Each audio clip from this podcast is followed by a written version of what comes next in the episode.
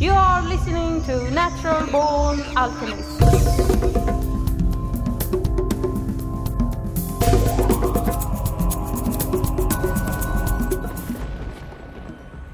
Welcome to episode number 35 of the Natural Born Alchemist podcast.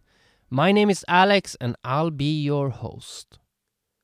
In this episode, I will be talking to a man that is partially responsible for the existence of this podcast in the first place. It was his revolutionary book, DMT The Spirit Molecule, that helped me early on in my studies. And um, this book documents uh, the first psychedelic research with humans in the United States in over 20 years when it came out. And the man I'm talking about is, of course, none other than Dr. Rick Strassman. And Dr. Strassman has published many peer reviewed scientific papers, a few books, and is currently at the University of New Mexico's School of Medicine.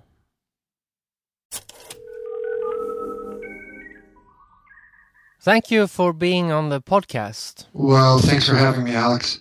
How did you become involved with DMT? Well, I began with an interest in the biology of spiritual experience. And um, I was first led to looking into the pineal gland uh, because of its venerable history as a potential spiritual organ, or at least the anatomical location of the pineal seemed to be a site where esoteric physiologies seem to concentrate a lot of their attention uh, with respect to ultimate spiritual realities. So I began looking um, at the psychophysiology of melatonin back in the early 1980s uh, because not much was known about pineal melatonin at the time. And there was uh, you know, some evidence that there were some profound psychoactive effects of melatonin. Uh, and after a couple of years of looking at it very carefully, we didn't really see much in the way of you know psychedelic activity.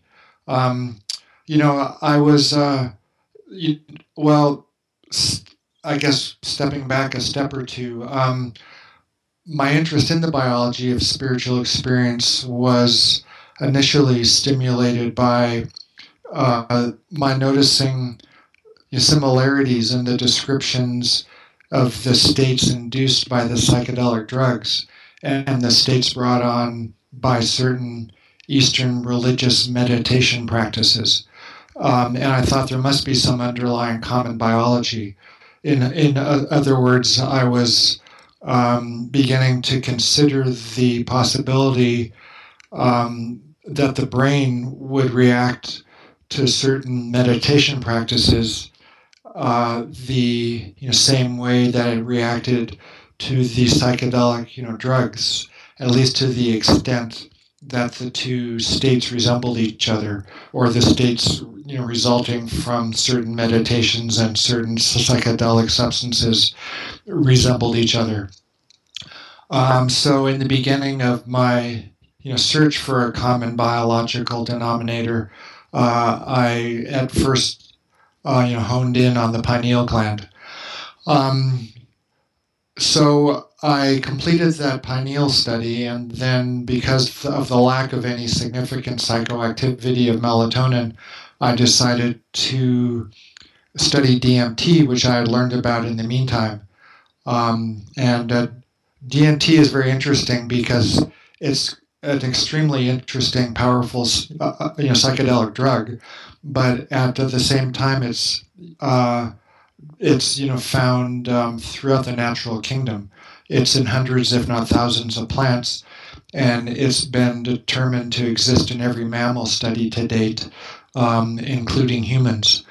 Um, you know, so at least on the surface of it, it you know seemed like um, well, like DMT would be an excellent candidate for a naturally occurring substance in the human body, which, if concentrations increased under natural conditions, would be responsible for naturally occurring spiritual experiences.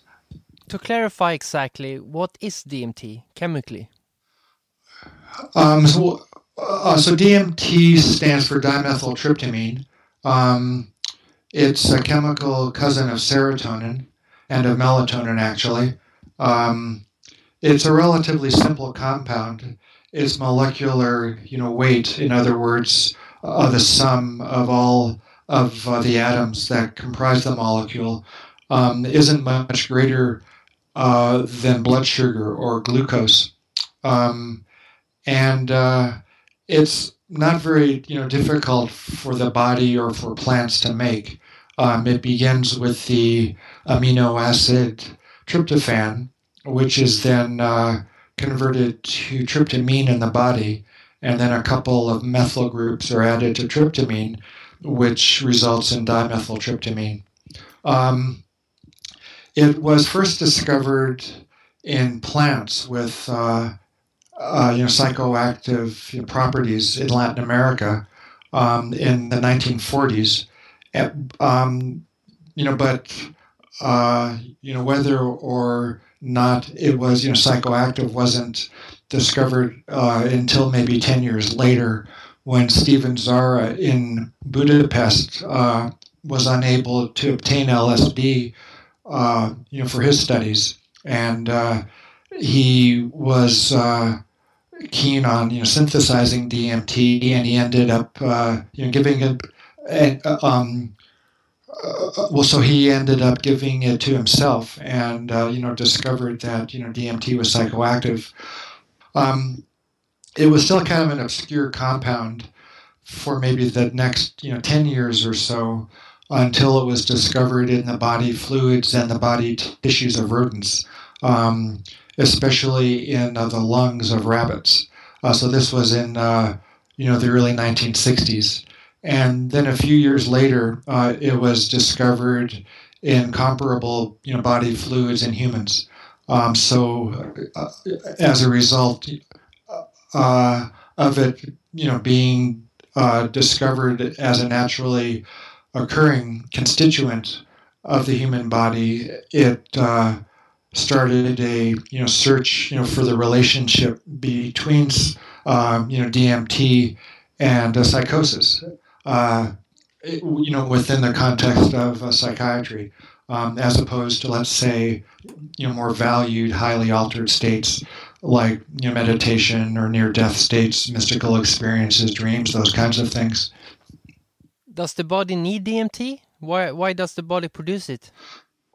Well, uh, you know, it's still being determined. You know, uh, um, you know why the body makes DMT.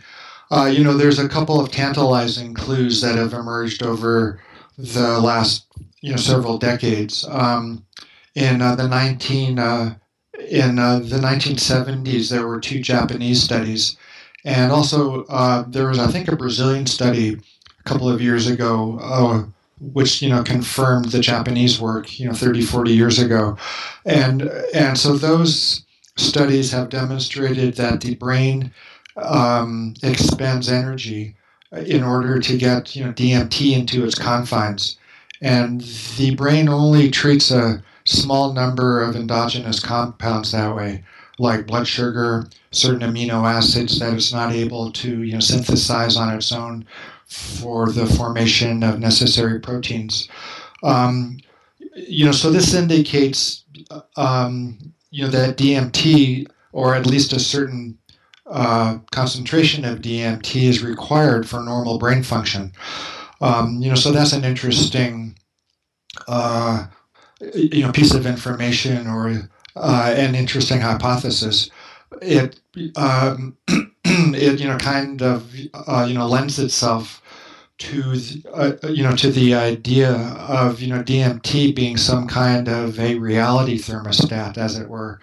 Um, in other words, uh, you know the uh, the normal maintenance of everyday consciousness, um, you know, may be dependent on the brain sustaining uh, you know narrow window of DMT levels uh, in order to maintain perceptual homeostasis, you know, cognitive homeostasis, uh, uh, you know, a you know, certain stability and you know sense um, of reality um, of of everyday life.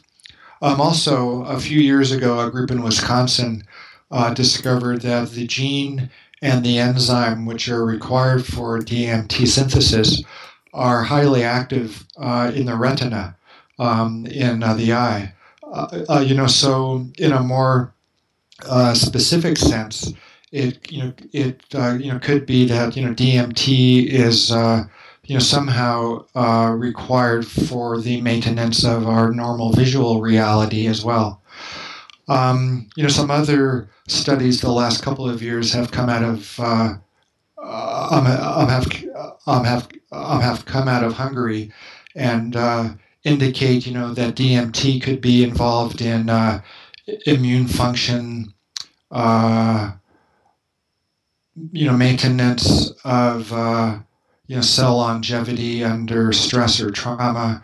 Um, but you know those are uh, extremely new data, and uh, we aren't sure uh, uh you know what those implications are you know for the role of DMT in uh, you know normal physiology and consciousness.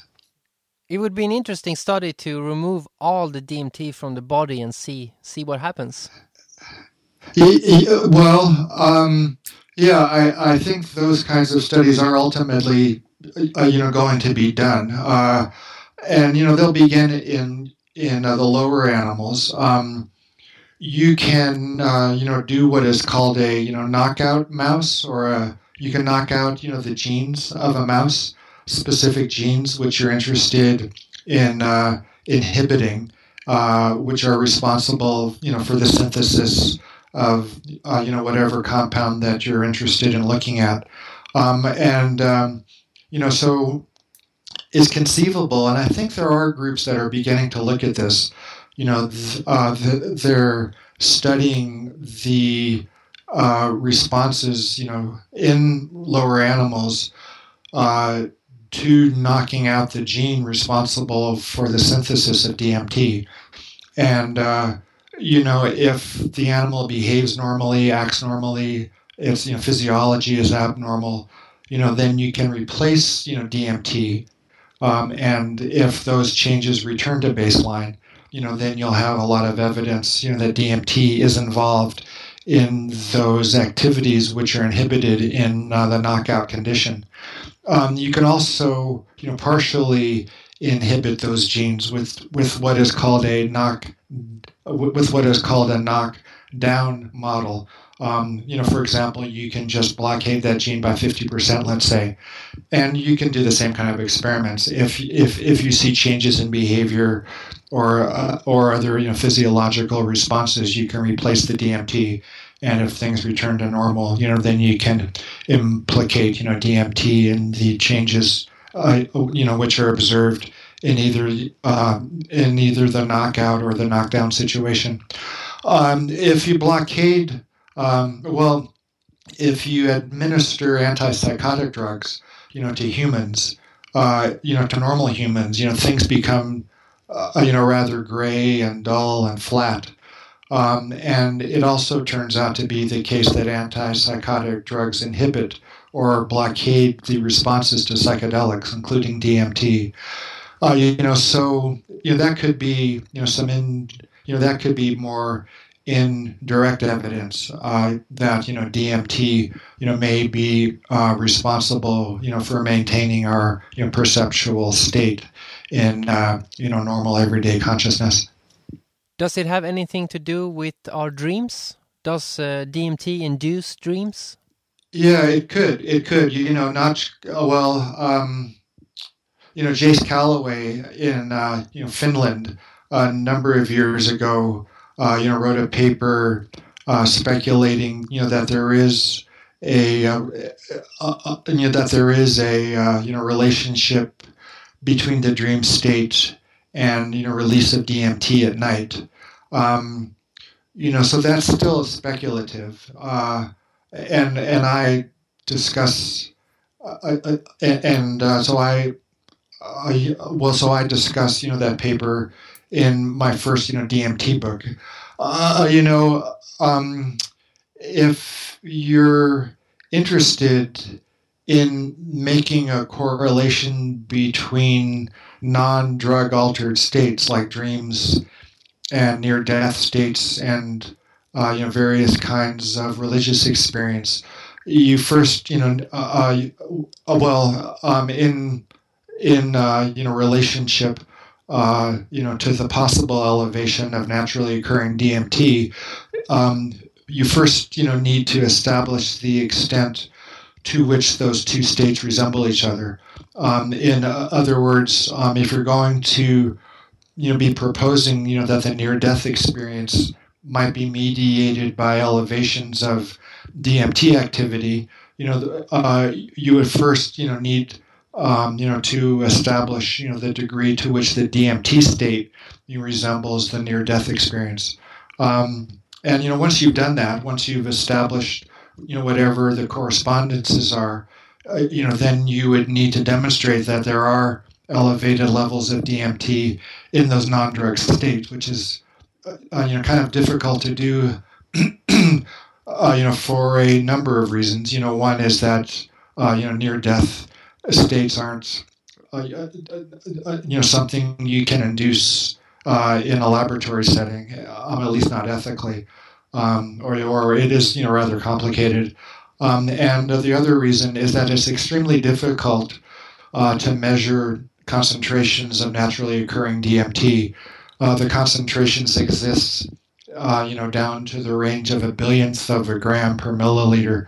You know, so the technology isn't quite, you know, there uh, to be able, you know, to establish, you know, baseline levels of DMT, and you know, then com- and you know then to com, you know to compare those with concentrations uh, which you know might be seen uh, in you know highly altered uh, you know uh, you know naturally occurring states.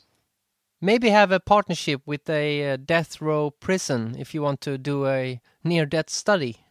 Yeah, well, that is kind of well yeah, you know, if you're going to be studying, you know, death, it is kind of a morbid field. Uh, yeah, yeah. So, you know, so you have to kind of uh, stretch uh, the boundaries of what's acceptable research or not.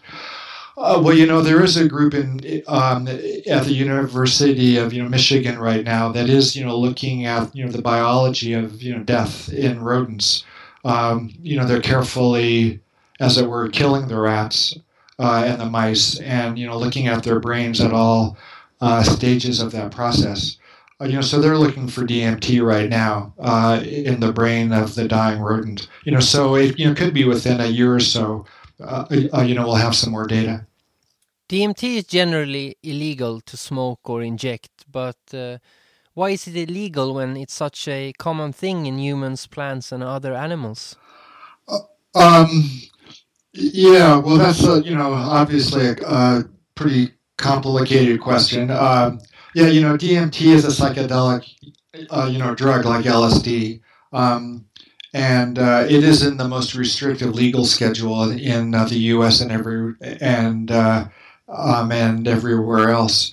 Um, yeah, you know, so the criteria for placing any uh, you know drug in that category is that the drugs cannot be used, you know, safely under, uh, you know, medical supervision, um, and uh, they're highly abusable, and uh, they don't possess any known medical use.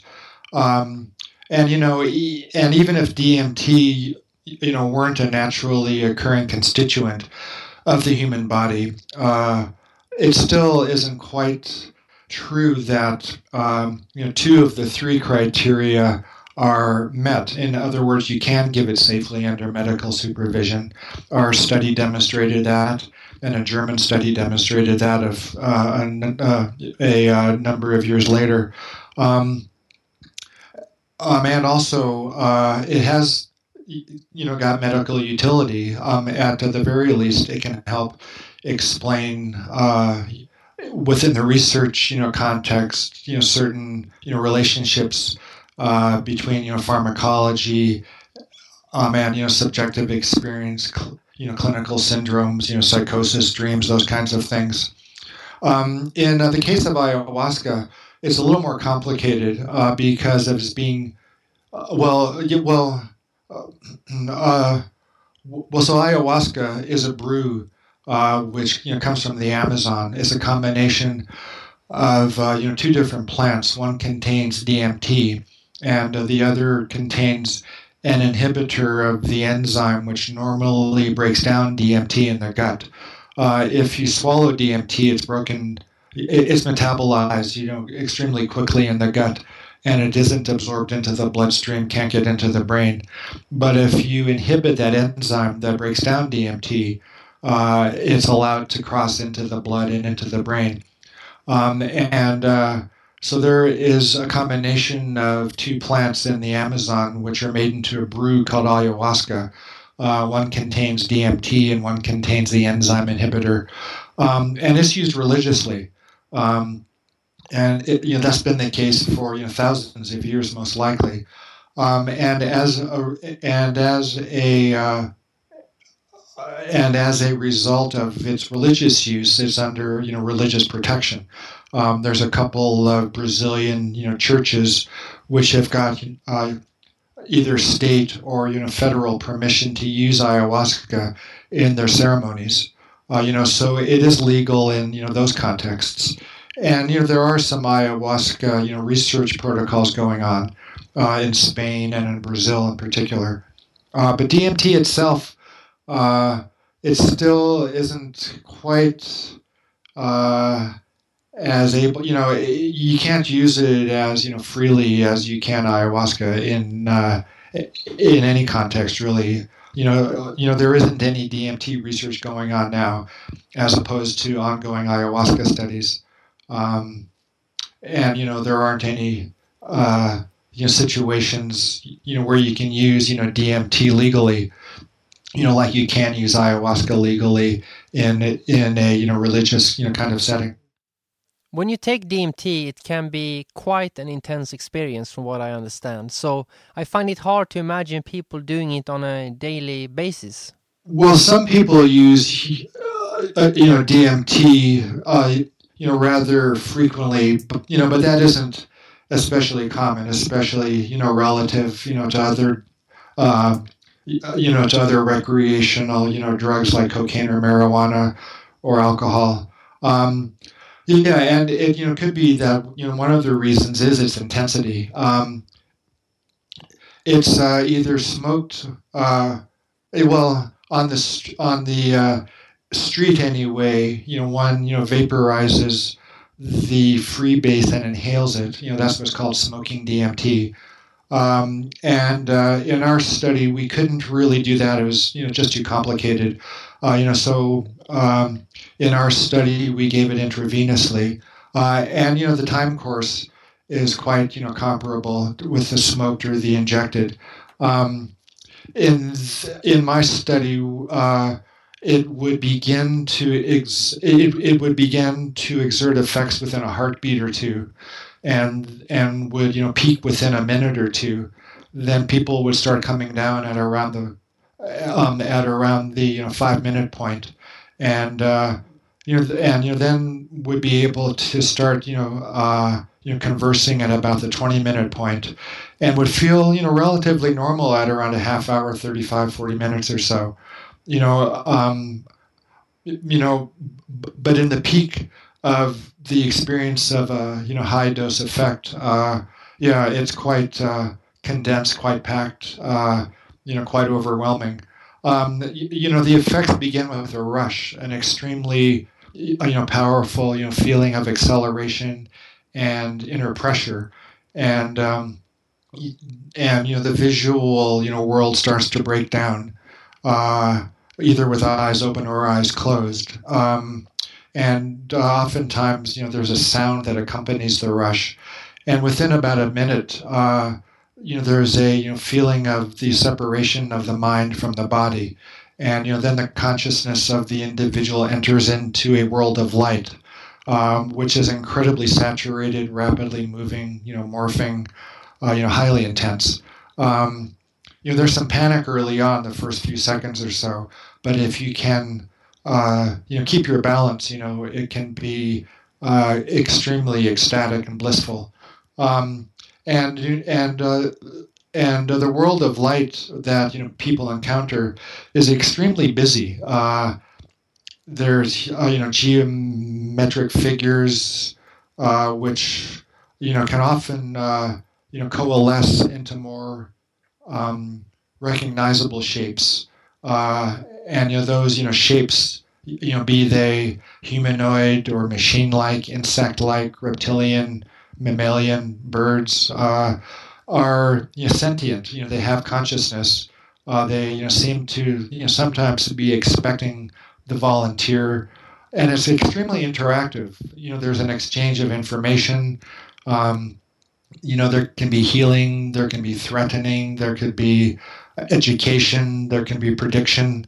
You know, so it's extremely interactive. Uh, you know, full of content.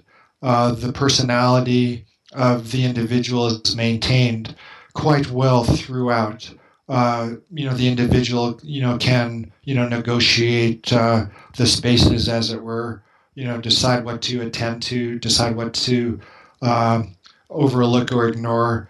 Um, and you can and uh, you can remember extremely you know carefully and in extremely good detail uh, the experience itself. You know um, one of the strong points of my study is you know that I was in the room the entire time and I took very careful notes of everybody's experiences. You know so you know once uh, you know once people could begin speaking um, I would start asking them questions about you know uh, uh, about what they had just undergone um, you know if you talk to people that smoke DMT you know they'll describe that they you know forget the experience you know rather quickly after they come down you know but my volunteers had the advantage of me being you know right by the bedside and you know taking careful notes and you know jogging their memory and uh, you know being able to uh, you know get down everything that happened to them uh, uh, uh, uh um, you know to the extent that we could did you ever try dmt yourself no no you know um, in the U.S. anyway, um, in these kinds of studies, it's frowned upon to you know go first, as it were. Um, you know, as opposed you know to our European colleagues, you know the Swiss and you know the German studies, which were taking place around the you know, same time as our studies, required you know the investigators to go first um, for a couple of reasons. You know, one for safety uh, if anything you know bad happened, it would happen to the you know to the researchers first, and you know they could stop the study. Um, and also, it would be helpful in terms of informed consent. Um, you know, if uh, the if if the you know researcher um, uh, uh, um, you know had gone uh, through you know the protocol on their own, they would be able you know to describe to the prospective volunteer a lot more carefully what to expect. Uh, you know, Tim Leary and his group at Harvard kind of ruined it for the U.S.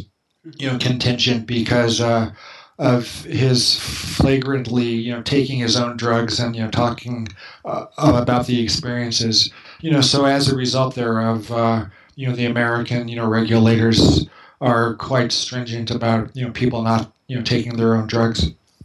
How did you manage to get permission to do this study?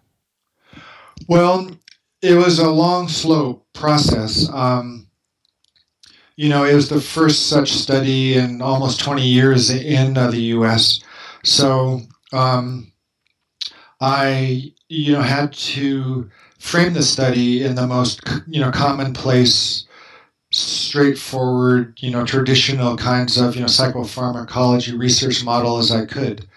Um, and even then, uh, you know, people really wanted to, you know, make certain, you know, that there was no stone unturned with regard to safety, informed consent, uh, you know, safeguards, you know, for any adverse effects. Um, I, had to screen my volunteers extremely carefully, and I only used experienced, you know, psychedelic users uh, in order to you know minimize you know panic reactions and to you know maximize informed consent. Um, you know, the longest uh, you know process was getting pure DMT uh, because you know both the DEA and the FDA you know needed you know to agree you know that the substance you know could be made for a clinical study as opposed to an animal study, and, and um, you know the two agencies weren't that used to talking with each other. You know, so that took the longest uh, amount of time.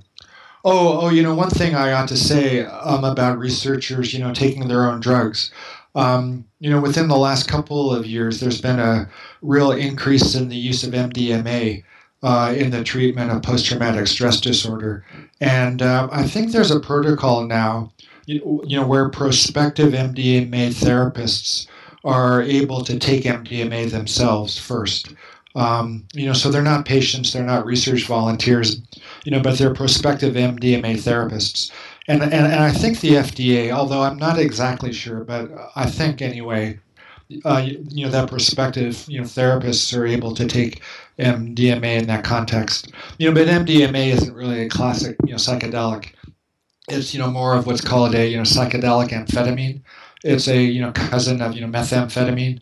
Uh, you know, so it's got some slight, you know, psychedelic effects, but uh, you know, compared to the euphoria, um, and you know, the cognitive effects and you know, the emotional effects, um, it isn't anywhere, you know, you know, nearly as strange or perceptual or out of body as you know DMT or other psychedelics.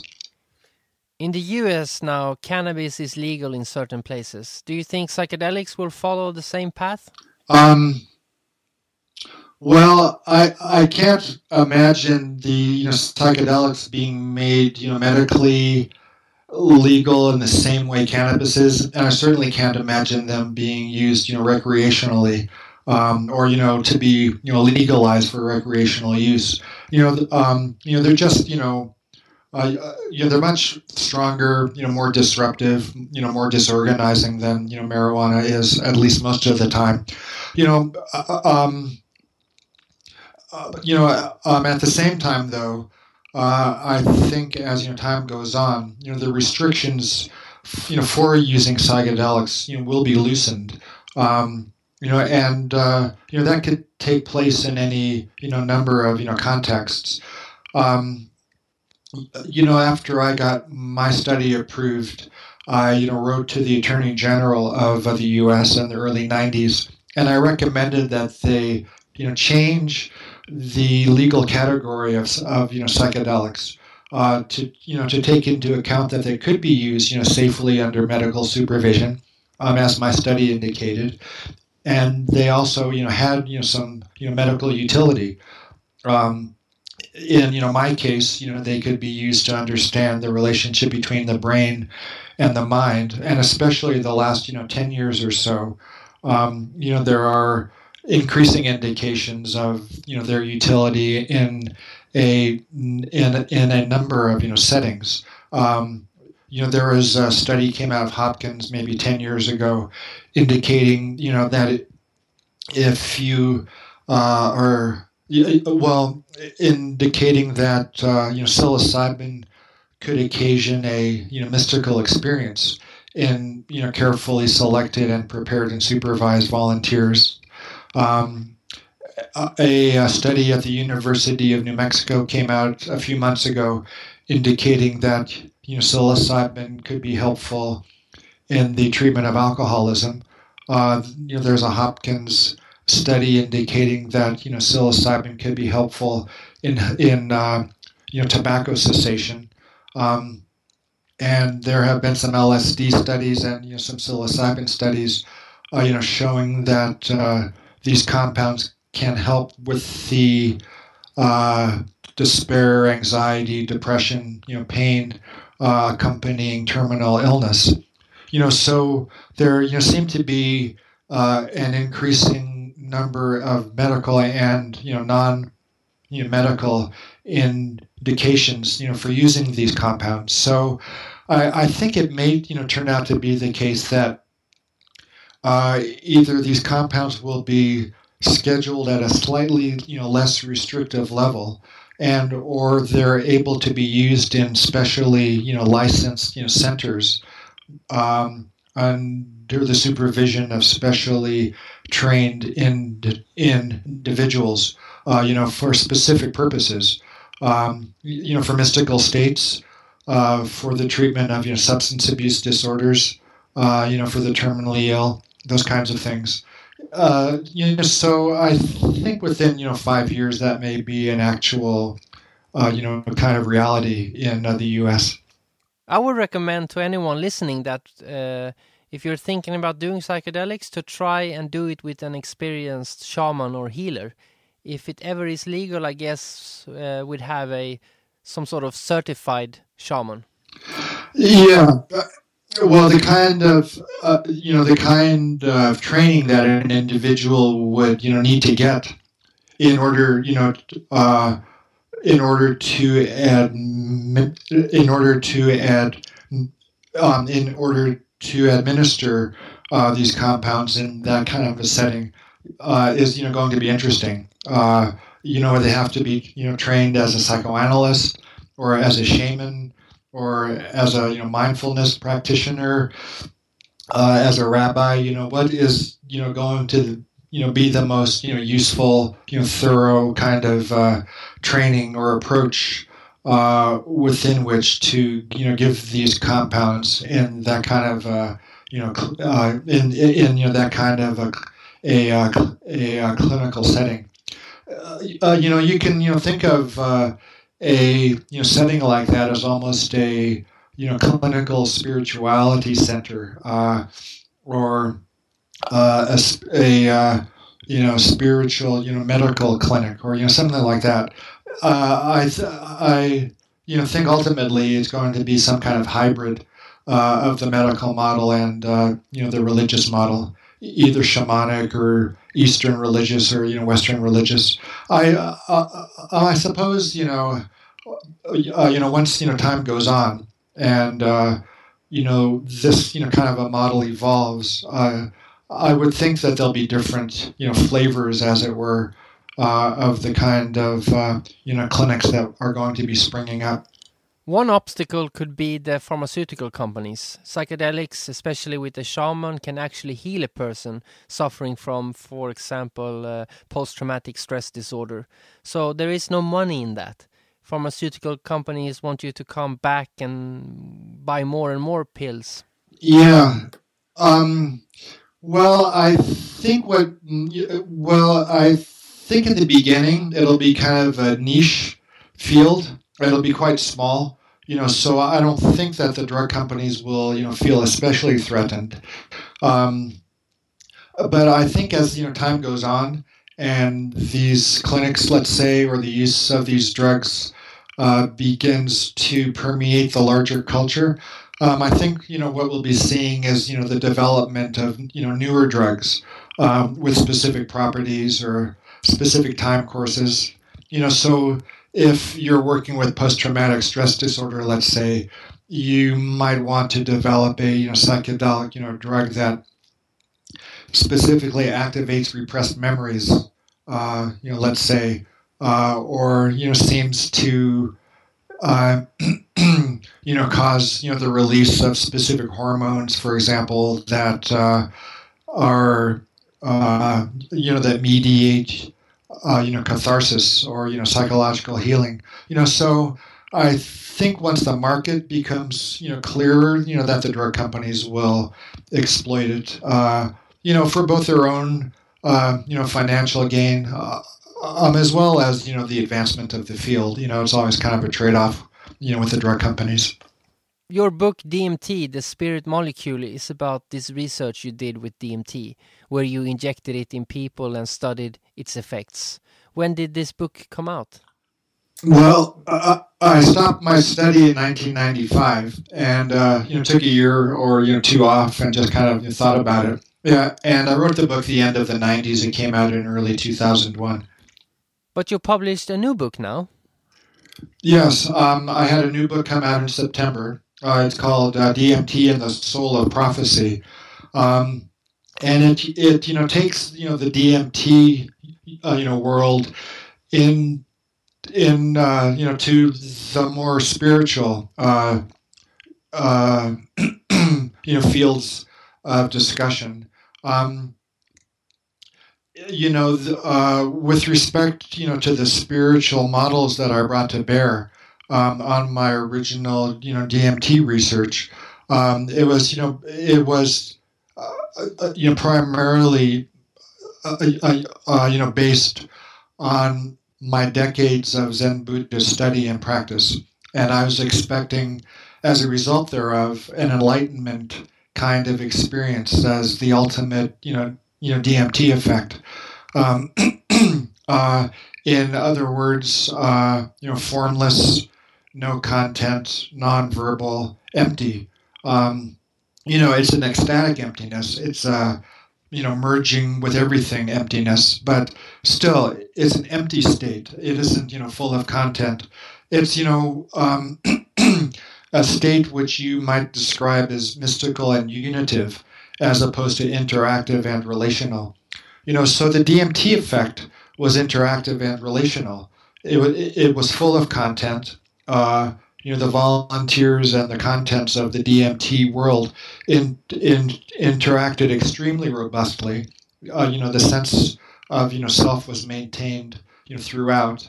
Um, you know, time and space changed, but they still existed as opposed to what happens within the enlightenment state, which is a you know state of timelessness and spacelessness, um, and also a, uh, and and also a uh, you know another issue. Um, which you know demonstrated that the Buddhist enlightenment you know model wasn't quite as good as it could have been. You know, is uh, the you know Buddhist approach you know to the contents of these states, which are considered to be illusory uh, you know, kind of, you know, mental detritus being, you know, shed on the way towards the formless, enlightened state. Um, and in my volunteers, you know, they all came, you know, back uh, with a quite strong conviction of, of, you know, the reality basis um, of their experience. It wasn't a dream. It wasn't a hallucination. It, you know, wasn't like any other psychedelic that they had taken. Uh, you know, so the content, you know, full nature of the DMT effect and, you know, the reality, you know, basis of the experience uh, were both inconsistent with the Buddhist model. Um, and it was interesting, you know, because I expected the Buddhist enlightenment state as the ultimate effect, and most of my volunteers did too. You know, they were, uh, you know, um, you know, quite a few of them were interested in Eastern religious practices and meditation you know, so both, you know, they and I were quite surprised at, you know, the absence of the classic Enlightenment-like experience and the presence of the, you know, content-filled, interactive, relational kind of state. You know, so I started, you know, looking around for other models, and uh, you know, by and by, started reading the Hebrew Bible or Old Testament, and um, you know, the notion of a prophetic state of consciousness began to dawn on me um, if you compare the two states, the DMT state and the prophetic experience in the Hebrew Bible, uh, you know, the phenomenology is, you know, it's uh, extremely similar.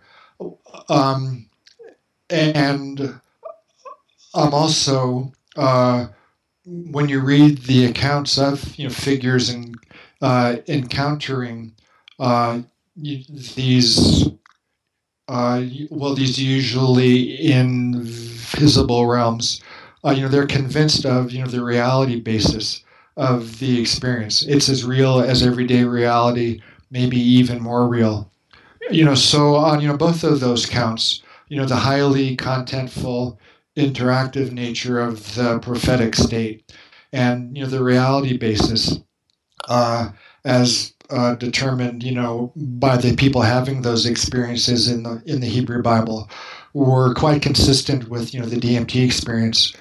Um, and also, I ought to point out that in you know my definition of uh, in, in, you know my definition of you know the prophetic state, um, I'm not limiting it only you know to prediction or you know foretelling, which is the you know most contemporary definition uh, of prophecy um, you know, but rather I expanded into any um, encounter in any you know biblical you know figure of you know God or God's angels um, any inspiration, out of body experiences, uh, you know, highly emotional states that you know seem to be the result of a spiritual encounter.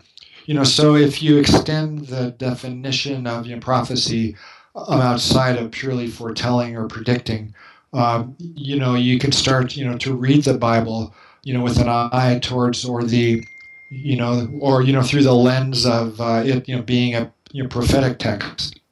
So basically, it explains all the paranormal things that you read about in the Bible, that it is all a DMT experience. Um, well, in a way, um, well, so the contents of the uh, uh, um, well, so the contents of uh, you know, um, of the two states are you know rather comparable, you know, um,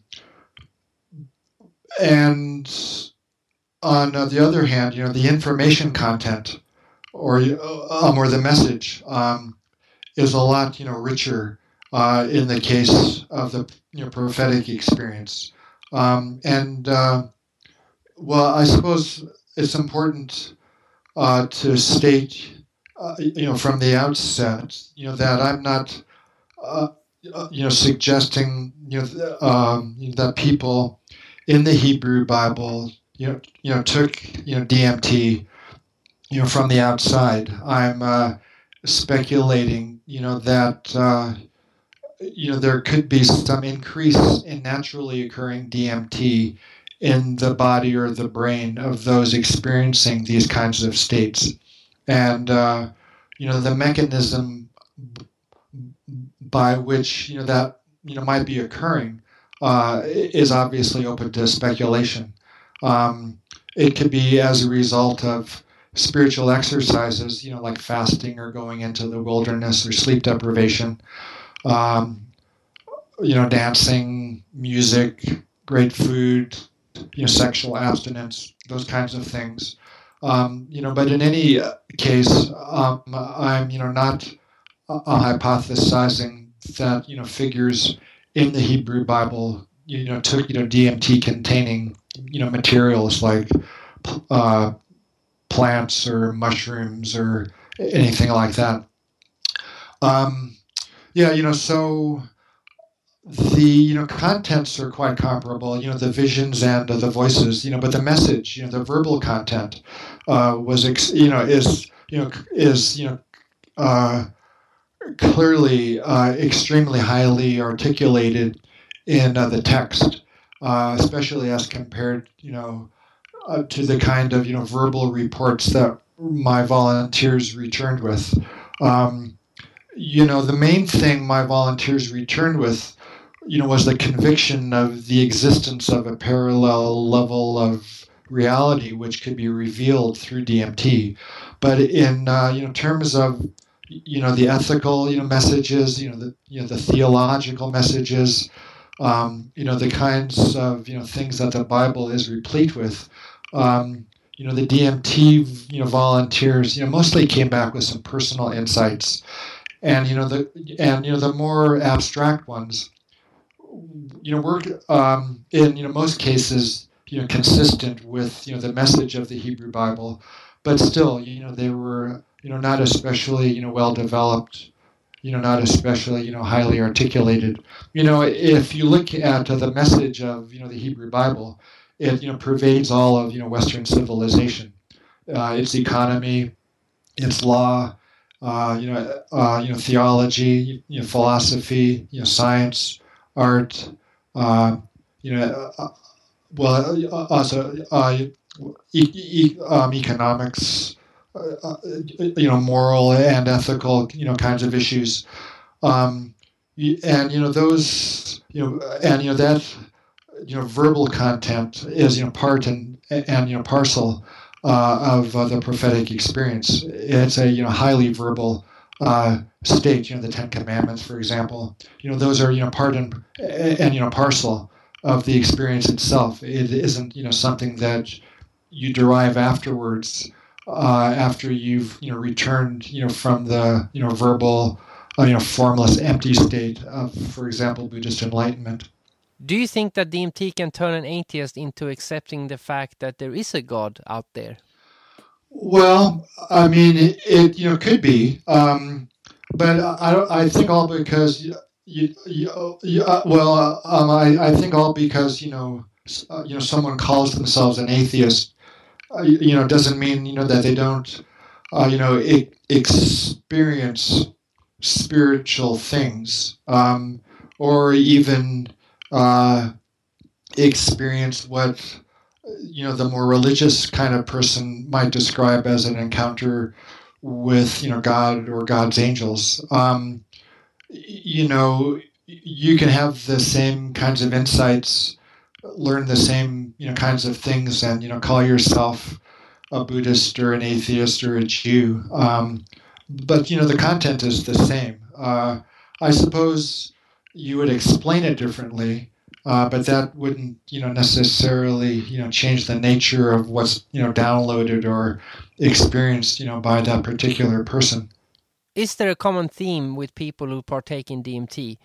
I mean, uh, like with ayahuasca, there are some things that most people share when they have that experience. Well, um, so what kind of you know message you know do people tell you they return with after coming back from the Amazon? You know, what's the verbal, you know, what's the verbal information? You know, what do they say?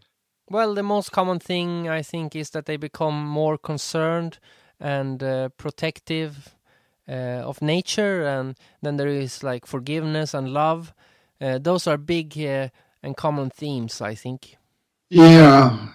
Well, um, I think that's been, you know, comparable to my experience uh, too. You know, and speaking with people who have either taken ayahuasca in the Amazon or in uh, the U.S. Uh, but even so, uh, you know, if you compare that kind of message, we need to look after nature better and we need to feel love more. Um, that's pretty, you know, basic, you know, compared to the uh, you know, kind of uh, information which is con- you know which is contained in a you know uh, you know 2000 or 3000 year old you know text which has exerted such influence um, on the world. You know i suppose looking after nature with more attention and being more loving is a good start. But uh, you know it's the integration of those kinds of insights, which is most, you know, which is very difficult. And, you know, that's, you know, where, you know, the utility of a time, you know, tested, you know, tradition can, you know, come in handy. You know, like, you know, for example, you know, what does it mean to respect, you know, nature more? You know, like, how do you do it? You know, what are the details? And, uh, you know, the details, uh, you know, have been handed down in a, you know, revelatory manner uh, in the prophetic, you know, text, you know, which is the Hebrew Bible. You know, for example, the sabbatical year, the Jubilee year, uh, you know, don't, uh, you know, you, you don't leave a, you know, pit un, un, uncovered. Uh, if you have an uncovered pit and your animal falls into it, or you, or or your neighbor's, you know, animal falls into it, you know, there's, you know, you know, regulations about, you know, how to deal with that. You know, so um, I think you know you can have a certain flash on the uh, uh, you know on these psychedelics, but in uh, you know terms of you know putting it into practice, uh, you know the details, you know that's where a you know text, you know like the Hebrew Bible can be invaluable, and you know the feeling of love, you know for example, you know uh, you know the classic you know revealed statement about you know love in the Hebrew Bible is the golden rule in other words, you're supposed to, you know, love your, you know, fellow as you love yourself. Um, and you know, there's all kinds of, you know, corollaries of that. Uh, you know, you, it's quite, you know, difficult to, you know, love somebody as much as you love yourself. But, you know, you could love, you know, you know, somebody. Well, you could love your, well, um, you can hope, you know, for your neighbor's well-being as much as you hope for your own well-being, for example or you wouldn't, you know, or, or you wouldn't be, you know, doing, you know, to other people what you wouldn't want, you know, them to do to you. And you wouldn't, you know, do to yourself what you wouldn't want other people, you know, you know, to do to you. You know, so there are all kinds of uh, you know verbal you know tools and uh, articulations uh, which you know build you know from that initial flash that we need to be more loving or you know feel more love or you know love each other more um, you know which are you know contained in a um, in a in a highly verbal prophetic slash you know psychedelic you know kind of text that the Bible you know can be seen to be. From my own experience, I think ayahuasca has shown me wisdom, shown me. Uh, before I knew it was probably a good idea to forgive people, but after ayahuasca, I, I forgave people, as if psychedelics heals you because it makes you act upon the knowledge instead of just knowing it. Right, right, yes, yeah, I agree. Yeah, it can, uh, you know, solidify your, you know, your concepts into, you know, uh, into the core of your being that much, you know, more deeply. Um, yeah, you know, so I think, you know, uh, that it's important to, you know, to use, you know, the psychedelic state, you know, f- you know, for the betterment of the world. Um, you know, so I don't think in most people they can have those kinds of insights or flashes or the conviction of the truth of you know those ideas without you know taking psychedelics you know so psychedelics are extremely important in that regard um, but at the same time i think there needs to be a more um, applicable you know model which helps people to integrate and expand those insights into their everyday lives. And you know that's you know where a you know verbal text uh, that is revealed, in other words, it comes from the spiritual you know worlds, uh, can be you know quite helpful in understanding and integrating the spiritual properties of this psychedelic you know drug effect. Do you have any plans for the future? Um, well, I'm currently doing a lot of you know marketing for the new book. Um, you know, giving an interview a week or so. Um, but in uh, you know in uh, you know terms of you know new uh, you know new projects, um, I suppose what I'm you know mostly you know focusing on now is you know the person of Abraham, you know the biblical personage Abraham. Um, Abraham was considered the first of the Jews, as it were. He's the first, you know, person, uh, you know, that God revealed Himself to. Um, but at uh, the same time, Abraham, you know, lived, you know, before the law, you know, before Moses and the Ten Commandments. You know, so I kind of am, you know, drawn to Abraham as a model of a, you know, God-based, you know, life which is prophetic it's spiritual. It involves you know communication with you know God and God's angels um, as you know kind of the overarching you know theme of an individual's life, but at the same time, it isn't um, constrained or you know hyper legal, which I think is you know one of the main stumbling blocks when people want to approach the Jewish you know mindset uh, of you know the religious worlds. So um, I think that Abraham was able to you know negotiate you know the natural you know world and the spiritual you know world you know through the nature of his personality and his experiences as opposed to strictly keeping a code of written laws you know, so I'm quite intrigued by his personality, and I've been reading everything that I can about him. You know, from the Greeks to the Christians to the Muslims, and of course, you know, the Jews and their rabbis. You know, so I think what I would like to take a stab at is a you know fictionalized you know version of his life, which would explicate you know a you know psychedelic worldview, but at you know the same time within the context of the worldview of uh, important, you know, Western religion. Uh, you know, it's a multi-year project, multi, you know, volume series of books probably, but uh, I like to take on big projects. Uh, and I guess also, um, you know, one of the, you know, questions that I receive increasingly is you know is there a translation of the Bible which is accessible and approachable and you know that somebody can understand and be enthralled by? And you know there really isn't.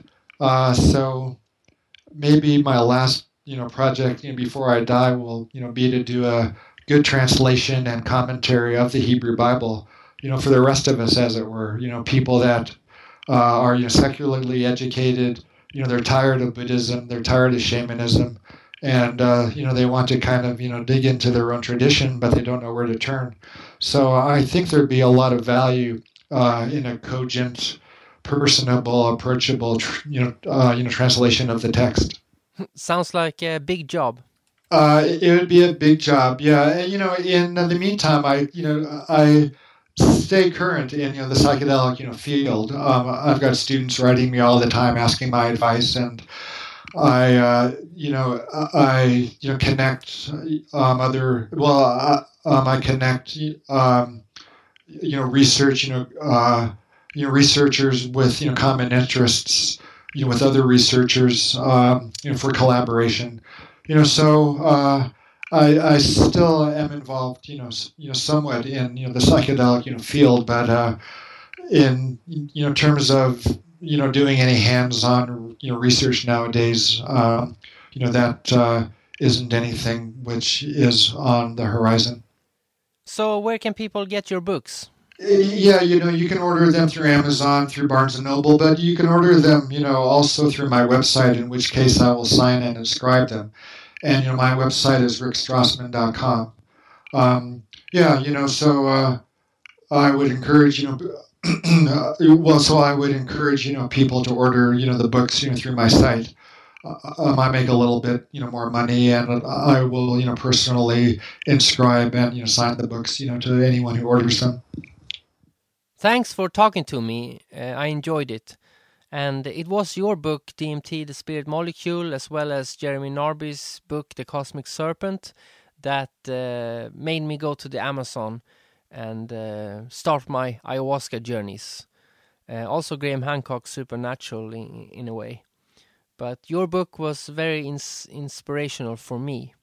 Oh, good, good. Well, I'm glad to hear that. Oh, you know, uh, speaking of the book, The Spirit Molecule, there also is a documentary out by the same name.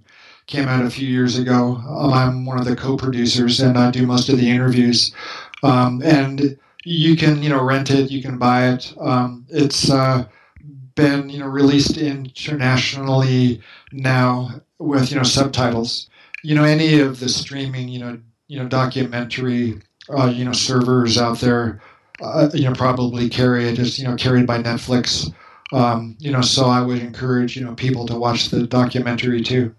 Again, thanks for talking to me. Well, thanks very much, Alex. Uh, I'm glad you had me on your show www.rickstrassman.com.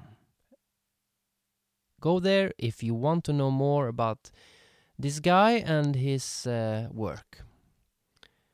Now, there is a song called We Can't Afford Your Depression Anymore by Car Seat Headrest. I have decided to close this episode with this particular song. It is taken from the album Nervous Young Man. And if you want to check out more of Car Seat Headrest, go to carseatheadrest.bandcamp.com.